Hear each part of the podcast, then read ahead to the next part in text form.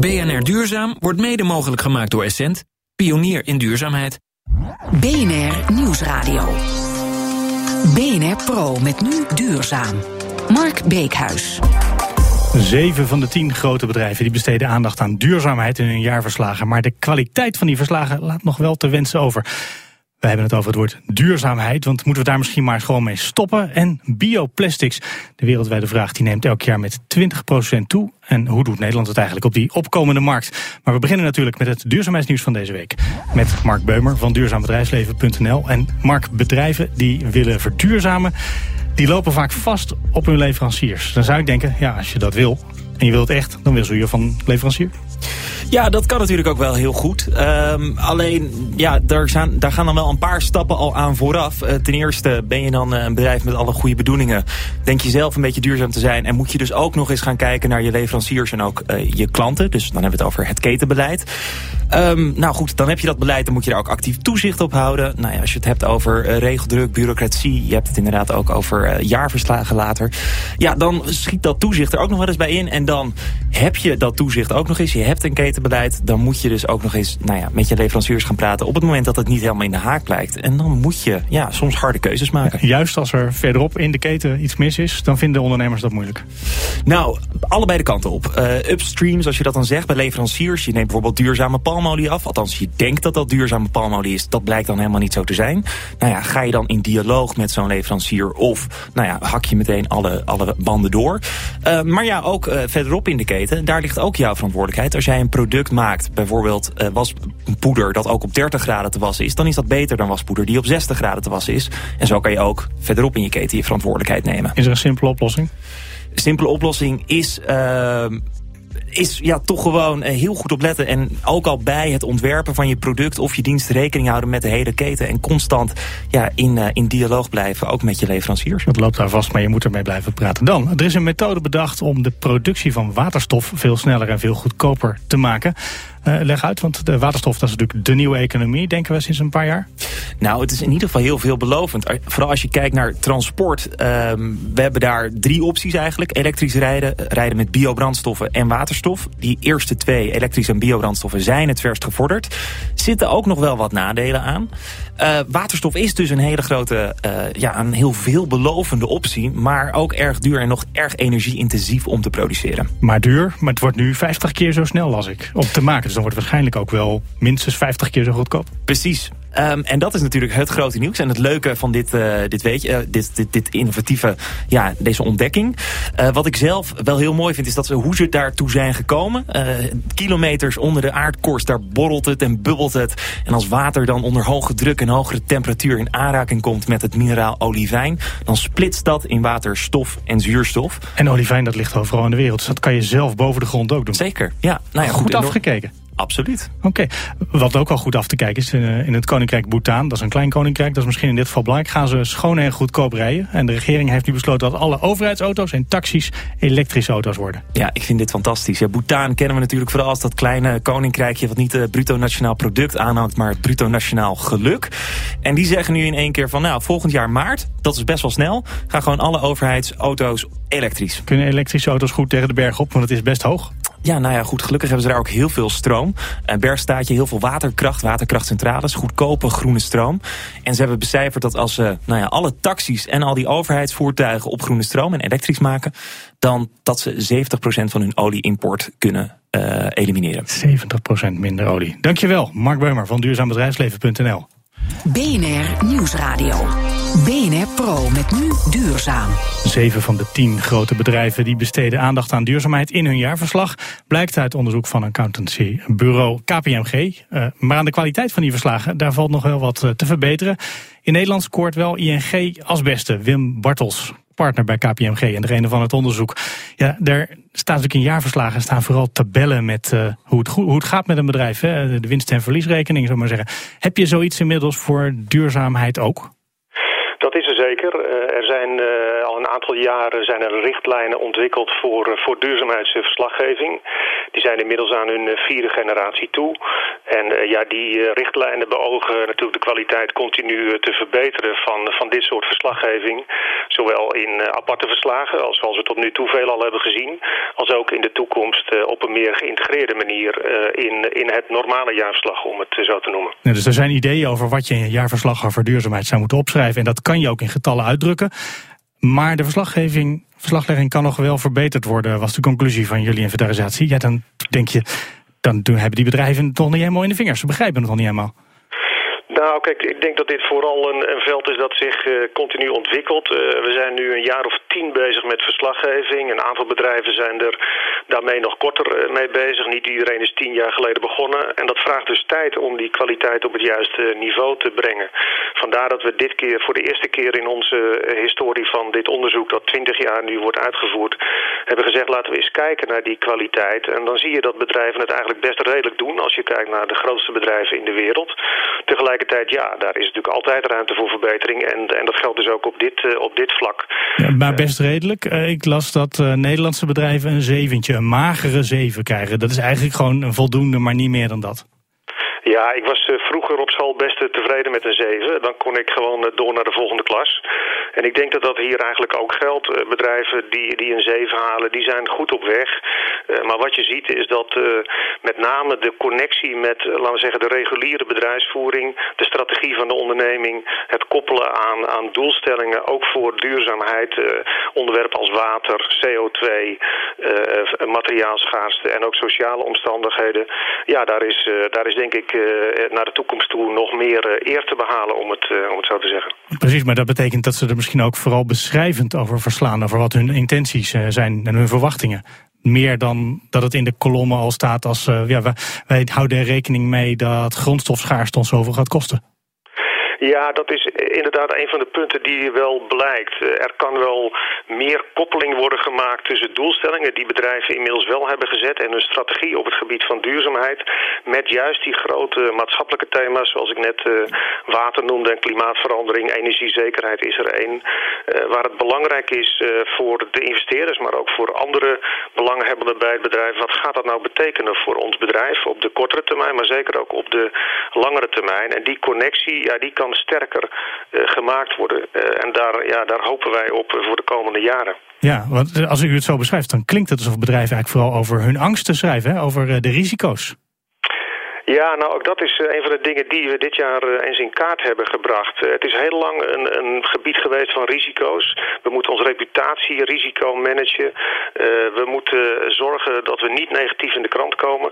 En langzamerhand zijn bedrijven dat ook gaan zien als een kans. En als je nu kijkt naar het aantal bedrijven dat het ziet als een kans, die dat noemt in hun verslaggeving, dan is dat inmiddels tegen de 90%, terwijl het aantal bedrijven dat een risico, een of meerdere risico's noemt, iets hoger is dan 80%. Dus kansen is nu meer dan risico's en dat zorgt voor innovatie. Uh, dat zien, bedrijven ook als hun grootste kans op dit vlak. Uh, dus de druk die ze daarmee eigenlijk ervaren van hun klanten, die zetten ze positief om uh, om hun producten te verbeteren, om efficiënter te worden of andere manieren te vinden om, om te produceren. Ja, wat staat er bijvoorbeeld bij KPMG? En ik denk dat KPMG hier vooral een kans ziet, een nieuwe manier van accountancy op een terrein wat nog niet goed bestaat.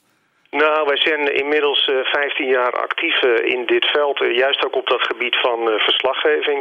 Ik denk dat wij als accountantskantoor een rol hebben te spelen in de geloofwaardigheid van dit soort verslagen enerzijds, maar ook om bedrijven juist met die verificatie te helpen om zelf een stap verder te komen en een soort... Nee, dat, dat snap ik allemaal, maar het is toch gewoon een groeimarkt voor KPMG dit?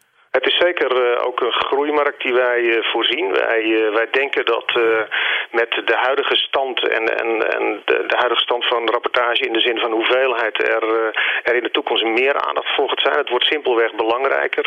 Ja, en daar hebben wij als accountskantoor een rol in te spelen. Daar volgt uiteindelijk zeker natuurlijk groei uit. Dank Wim Bartels, partner bij KPMG. BNR Nieuwsradio. BNR Pro met nu duurzaam. Steeds meer Nederlanders die trekken duurzaamheidsclaims van bedrijven in twijfel, blijkt uit onderzoek. 40% van de Nederlanders die geloven bedrijven gewoon helemaal niet meer als ze zeggen dat ze ergens duurzaam mee bezig zijn. En daarom is het misschien maar beter om dat woord dan niet meer te gebruiken. Vindt in elk geval mijn volgende gast Jeroen Meijering, partner bij een communicatiebureau Be Open en een van de opdrachtgevers van het onderzoek trouwens. Meneer Meijering, welkom. Um, er is iets mis met dat woord uh, duurzaam, zegt u eigenlijk hè? Ja, het is eigenlijk gewoon een heel leeg begrip. Dus, um... Het is toch heel helder. Uh, het is iets wat je nu doet op een manier zodat volgende generaties het ook op deze manier kunnen blijven doen. Dat is hartstikke helder. Ja, ik denk uh, u en ik weten dat. Uh, maar ik denk dat een heleboel mensen uh, zeg maar in de massa daar misschien ja, allemaal hun eigen invulling aan geven. Maar laten we misschien even teruggaan naar uh, waar, dit, uh, waar dit begonnen is. Hè? Want wij, wij, doen al vijf jaar onderzoek naar, naar consumenten. En echt ja, gewoon de massaconsument. Hoe die kijkt naar de duurzaamheid. Dat doen we samen met DDB en met het onderzoeksbureau GFK. En uh, ons onderzoek heet trouwens dossier duurzaam. Dus misschien hebben we er zelf ook nog wel een, U zit er nog aan vast, een lesje, woord, lesje ja. te leren. Precies. Uh, maar in die vijf jaar hebben we dus inderdaad geconstateerd... dat het wantrouwen nogal uh, toeneemt van duurzame claims. U noemde het zelf net inderdaad 40 tussen 39, maar goed, nog steeds hartstikke veel. Um, en dat, dat komt eigenlijk omdat uh, iedereen daar zijn eigen associatie bij heeft. Dus het is eigenlijk een beetje een leeg begrip geworden. En wij zeggen dus, maak het concreet. Ja, ik hoorde vanmorgen een prachtig voorbeeld bij de collega's van Radio 1. Die hadden het over duurzaam eten met kerst. Nou, luister een klein beetje naar. Uh, ze zitten bij een, uh, een regionale slager die zelf nog zijn, zijn producten maakt. Steeds meer mensen die, die denken over ja, biologisch, duurzaam. Ja, duurzaam is voor ons ook van dichtbij en in de buurt. Het hoeft niet per se het keurmerk biologisch te hebben. Mensen zijn daar ook een beetje klaar mee, met dat onpersoonlijke.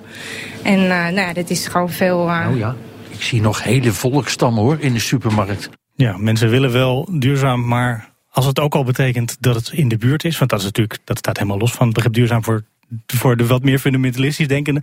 Wat, wat, is dit een goed voorbeeld van wat u bedoelt? Nou, de, uitleg van die mevrouw vind ik wel heel mooi. Omdat ze zegt van ja, het gaat voor ons over van dichtbij of uh, biologisch. Het kan ook rondom dierenwelzijn gaan. Maar dat is een thema waar men uh, iets, uh, iets mee kan bedenken. dan stuur je in feite al datgene wat jij belangrijk vindt. Dus is, is er een ander woord wat je kan gebruiken in plaats van duurzaam als dat een issue is? Ik zou niet zozeer kiezen of op zoek gaan naar een, naar een, naar een nieuw, nieuw allesomvattend een begrip. Uh, ik zou eerder zeggen van. Uh, bepaal gewoon voor jezelf uh, welke maatschappelijke thema's jij als bedrijf belangrijk vindt. Definieer daar ook heel helder je eigen rol in. maak het ook relevant voor de consument. en ga daar vervolgens ja, op innoveren en op, op communiceren. Daar gaan wij zo over verder praten. Over bedrijven die dat goed en die dat misschien ook wel heel slecht doen op het ogenblik. En we gaan het hebben over bioplastics allemaal zo in BNR Duurzaam. BNR Nieuwsradio. Verstand van zaken. Het woord duurzaamheid is misschien wel een leeg begrip geworden. Een hol woord, zei eh, Jeroen Meijering net nog. Uh, en uit onderzoek blijkt ook dat de meeste Nederlanders uh, duurzaamheidsclaims van bedrijven niet meer geloven. En eerder denken aan een marketingtruc. Greenwashing noemden we dat altijd hè, in de afgelopen jaren. En daar moeten bedrijven misschien maar gewoon mee bestoppen. Maar zijn er bedrijven die dat toch heel goed doen op het ogenblik? Nou, ik vind, ik vind uh, de nieuwe campagne van, eh, van Triodos die vorige week uh, gelanceerd is, waarin ze het hebben over groei is meer dan een cijfer. De opvolger van, van de campagne Klein is het nieuwe groot vind ik echt een, een waanzinnig mooi voorbeeld. Het is de, de meest duurzame bank van Nederland heeft een commercial van twee minuten waar geen één keer het woord duurzaam in, in voorkomt. Maar wel allemaal hele maatschappelijk relevante thema's waar ze proberen paradigma shifts op te bewerkstelligen. En daar, ze gebruiken dat hele woord zelf niet. Maar tegelijkertijd bij Triodos weet je al dat het een duurzame bank is. Maar stel je voor je bent een of andere appelmoesfabrikant. En dat kan goed en dat kan slecht zijn. Je wilt het nu toch eigenlijk de mensen vertellen dat jij het heel goed doet en wat daar dan goed aan is. Ja, bepaal dan het, het, het, het we noemen dat het materiële thema. Dus datgene waarop jij echt het verschil kan maken als, uh, als, als fabrikant. Uh, definieer ook heel duidelijk welke rol je daar, uh, daarop kan spelen. En nogmaals, maak het relevant voor, voor de eindgebruiker, voor die, voor die consument. Ja, hoe doen bijvoorbeeld hele grote bedrijven, Philips, de KLM's van Nederland, dat soort bedrijven, doen die dat in Nederland? Ja, je ziet, je ziet een heleboel bedrijven dat, uh, dat doen. En, uh, maar pakken maar, ze het handig aan? Nou, het, het doen is iets anders dan, dan er zeg maar, goed over, over communiceren. En, en ook, hè, je ziet dat een heleboel bedrijven ook nog daar een stempel duurzaam op, op willen plakken of maatschappelijk verantwoord. En dat is eigenlijk uh, niet altijd nodig. Want uiteindelijk. Je kan wil... gewoon zeggen, we hebben weinig grondstoffen nodig, we zijn zuinig met CO2-uitstoot. En dan hoef je niet ook nog eens een keertje duurzaam te zeggen. Precies, en dan heeft de, de, de luisteraar vanzelf wel de, de connotatie van: hey, dit is iets uh, wat, ik, wat ik belangrijk vind, wat maatschappelijk relevant is. Nou, en als hij dat dan duurzaam of maatschappelijk verantwoord uh, vindt, uiteindelijk, ja, dat is dan meer een, een respons dan. Uh, dan en wij dan, van, van BNR Duurzaam, wat moeten wij? Nou, kijk, jullie hebben in ieder geval uh, het, het voordeel dat jullie uh, elke week een half uur hebben om, uh, om jullie duiding te geven aan het begrip. oh, wij hebben gewoon een, een voldoende groot platform om dat deze marketingfout ja, te maken. Ja, dat is wel belangrijk. Ik, bedoel, ik, ik praat over merkcommunicatie en merken hebben vaak maar een paar seconden om duidelijk te maken waar ze het, waar ze het over hebben. Ja, en probeer dan zo concreet mogelijk uh, te zijn. Dat gold trouwens ook voor nu. Voor ons. Dank Jeroen Meijering, partner bij communicatiebureau Be Open. BNR Nieuwsradio. BNR Pro met nu duurzaam. De komende jaren neemt de wereldwijde vraag naar bioplastic elk jaar met zo'n 20% toe, voorspelt onderzoeker Freedonia. En uh, die vraag komt van multinationals. Denk aan Nike, Ford en Coca-Cola. Die hebben samen nu met nog een acht andere bedrijven een vereniging opgericht om samen onderzoek te doen naar bioplastic. Maar de vraag is natuurlijk, hoe doen we dat in Nederland eigenlijk? Christian Blok is programmamanager Bio-Based Materials bij de Wageningen UR. En Cor Kamiga is oprichter van KNN. Dat is een Gronings bedrijf dat uh, bezig is met het opzetten van een eigen bioplastics fabriek. Uh, meneer Blok, eerst maar eens bij u beginnen. Ik ga naar de winkel. En ligt het daar eigenlijk al? Of wat ligt er eigenlijk al precies? Ja, nou ja, er ligt uh, op dit moment met name in de verpakkingen van uh, als je naar de supermarkt gaat, uh, heel wat bioplastics al. met name de, de biologische groente en fruit, die wordt vaak in bioplastics verpakt. Maar als je gewoon een, een pak sinaasappelsap uit, de, uit het schap haalt, daar zit natuurlijk ook plastic aan de binnenkant of folie. Dat is allemaal nog, nog oud plastic, gewoon olie. Ja, dat is inderdaad gemaakt uit fossiele grondstoffen. Ja, en wat, dat is wat, waar we plastics van kennen. Uh, waar maak je bioplastics van? Uh, bioplastic maak je in principe vanuit uh, ja, biomassa of plant, ja, planten. plantenmateriaal, dat kan, kunnen reststromen zijn vanuit de voedselindustrie of vanuit de van de Afrika bij wijze van spreken. Zijn, ja, ja, Dat soort zaken. Um, want daar, daar, kan je, dat, dat, daar zit koolstof in en koolstof kan je ja, koolstof heb je nodig om polymeermateriaal te maken. Hè? Wat, een, wat een gewoon plastic of kunststof uh, ook is. Uh, dat, uh, daarvoor gebruiken we dan meestal aardolie. Maar die aardolie wordt vervangen door een, door een biomassa. Ja, door een plantaardige grondstof. Meneer Kambega, u bent natuurlijk een fabriek aan het bouwen. Tenminste in gedachten. Mm -hmm. Hoe ver is het al? Wij hopen dat wij vanaf nu in een jaar gerekend... dat wij in ieder geval de eerste paal gaan slaan... en dan in Noord-Nederland om een serieuze bioplastic fabriek te gaan bouwen. En wat gaat u precies bouwen voor iets? Want daar heb je natuurlijk ook weer soorten en maten in. Ja, nee, de, wij, wat wij, waar wij op richten, en dat sprak mij wel aan... ook uit de vorige spreker uh, rondom duurzaamheid. Wij noemen het woord duurzaamheid niet. Maar wat wij dus belangrijk vinden is dat de stromen uit de buurt komen. Dan kunt u denken aan bijvoorbeeld stromen uit de waterzuivering. Zowel waterschappen, maar ook industriële waterzuivering. Als je dat combineert met vetzuren, bijvoorbeeld afkomstig uit aardappelloof, dan heb je dus eigenlijk een hele korte loop in een eigen regio, op basis waarvan je bioplastics kunt maken. Dus met echt een regionaal label. En, wat komt daar dan voor plastic uit? Kan je daar dan uh, aardbeien mee verpakken in het voorjaar, bij wijze van spreken? Je kunt er, wat uh, Christian Bolk net ook eerder zei, je kunt er verpakkingen van maken. Onze vraag is alleen of dat voldoende marge oplevert om daar een economisch uh, valide case van te maken. Waar wij met name ook naar kijken is bijvoorbeeld het probleem van de microplastics. Dat zijn die hele kleine bolletjes die in cosmetische producten zitten. Die nu eigenlijk door alle zeven naartoe door in de zee terechtkomen. Wat wij proberen te doen is om te kijken of we met die biodegradeerbare plastics die microplastics kunnen maken. Daar zegt u iets belangrijks, want het moet biodegradeerbaar zijn. Ja, dus het moet kunnen vervallen. Verva de, niet alle bioplastics hebben noodzakelijkerwijs uiteindelijk toch weer uh, dat ze weer vervallen. Nee, dat klopt. Als u kijkt naar bijvoorbeeld de bioplastics die wij uh, in, uh, voor onze frisdranken gebruiken, de petflessen, daar willen we niet dat het uit elkaar valt. Dat moet eigenlijk zo blijven zoals het is. Maar je kunt die ingrediënten wel biobased maken. Dus we hebben bioplastics, biodegradeerbare bioplastics en we hebben biobased plastics, zoals bijvoorbeeld polyester. Is het dus überhaupt een duurzaam product? Biologisch, uh, als je de biologische grondstoffen gebruikt, maar je houdt uiteindelijk een plastic wat niet vervalt af, hou je over? Nou, ik denk dat uh, aansluitend bij, uh, bij het idee van, van de consumenten, van het moet heel concreet zijn. Uh, duurzaam ja, is een heel breed begrip. Op het moment dat je als, uh, als Coca-Cola uh, duurzaamheid invult en concreet maakt... dan zie je de Coca-Cola uitkomst van... nou, een verpakking is een belangrijk iets voor ons. die ook een flinke impact heeft. En als we daar nou beter aan willen doen, dan moeten we overgaan naar een plantaardige grondstof daarvoor. Nou, aan dat moment komen, komt de Coca-Cola bij, bij mij aan en die vraagt van, nou kan ik dat ook maken? Ja, nou, kunnen, jullie uh, dat? kunnen jullie een plastic maken wat wel plastic is, zoals Coca-Cola het wenst, maar wat toch ook nog iets toegevoegde waarde heeft, anders dan een marketingverhaal? Nou ja, we kunnen dus een plastic maken wat, waar Coca-Cola heel goed zijn, uh, zijn producten in kan ver, uh, verpakken. Een koolzuurhoudende frisdrank. En die 100% van, uh, van bio is gemaakt. Op dit moment een huidige fles is 30% gemaakt van planten. Maar wij zijn in. in ja, ja, nu, op dit moment is 30% van de, van de Coca-Cola fles in de winkel al ja. uh, van, uh, van plantjes en plantenrechten. Ja, zij noemen dat uh, een plantbottle. En zij, wat ik dan ook heel charmant vind, is dat zij zeggen van oké, okay, wij doen nu het beste wat we nu kunnen. Maar we hebben een, een visie dat wij naar die 100% gaan. Nu kunnen we 30%, dat kan goed met de huidige technologie. Nou, en wij helpen ze om uh, naar die 100% te gaan. Nou, dan uh, moeten natuurlijk flink wat investeringen gedaan worden. Um, zoals uh, bijvoorbeeld ja, Kammerga doet. Mm -hmm. Maar er zijn verschillende partijen zijn daar actief in. Ja, nou, ik heb meneer Kammerga, want u maakt die, over een tijdje maakt u die, die plastics. En u zei al, ik hoop dat het, dat het uit kan. Want het is wel duur, hè, bioplastics. Het is uh, over het algemeen, zeker voor de laagwaardige toepassingen, dan heb ik het over verpakkingen, dan moet je het afvragen of je dat zou willen.